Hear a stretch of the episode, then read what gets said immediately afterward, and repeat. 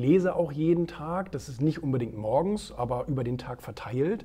Habe Wie ich viel mir liest du so am Tag? ähm, so eine Viertelstunde, glaube ich, ungefähr. Mhm. Das kommt immer drauf an. Wenn ich jetzt im Flieger ein bisschen Zeit habe, lese ich auch mal zwei Stunden Ja. oder sowas.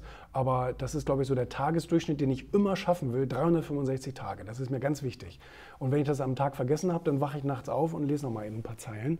Weil das ist für mich einfach irgendwie so eine wertvolle Routine geworden. Allerdings, und das jetzt bitte auch an jeden, der jetzt gerade zuhört, eine extrem wichtige. Also Menschen, die vorangehen, das stelle ich immer wieder fest, die, die bleiben nicht stehen, sondern die entwickeln sich weiter.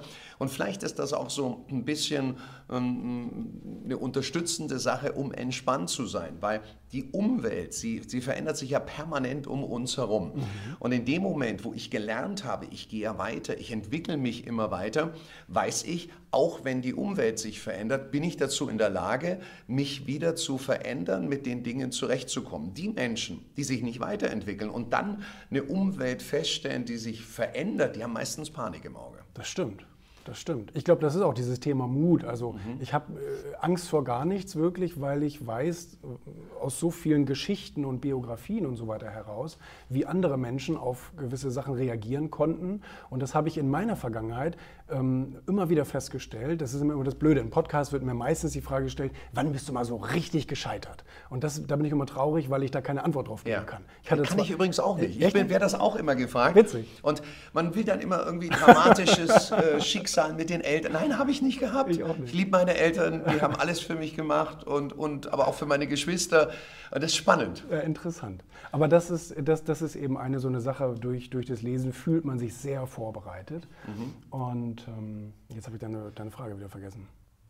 Wir waren äh, gerade, was, was du machst, wir sind bei den Routinen eingestiegen. Ach, bei den Routinen, über, ja. Das Lesen. Genau, richtig. Dann, und ähm, und ein, eine weitere Routine, die ich mir damals angewöhnt habe, die habe ich bei Brian Tracy in einem Buch gelesen. Da stand, stellen Sie sich mal vor, Sie würden sich jeden Tag Ihre Ziele aufschreiben. Mhm. Was könnte das bewirken? Und, und, und, und das fand ich also faszinierend und habe das dann ausprobiert. Und seit 15 Jahren mache ich das also jetzt jeden Tag.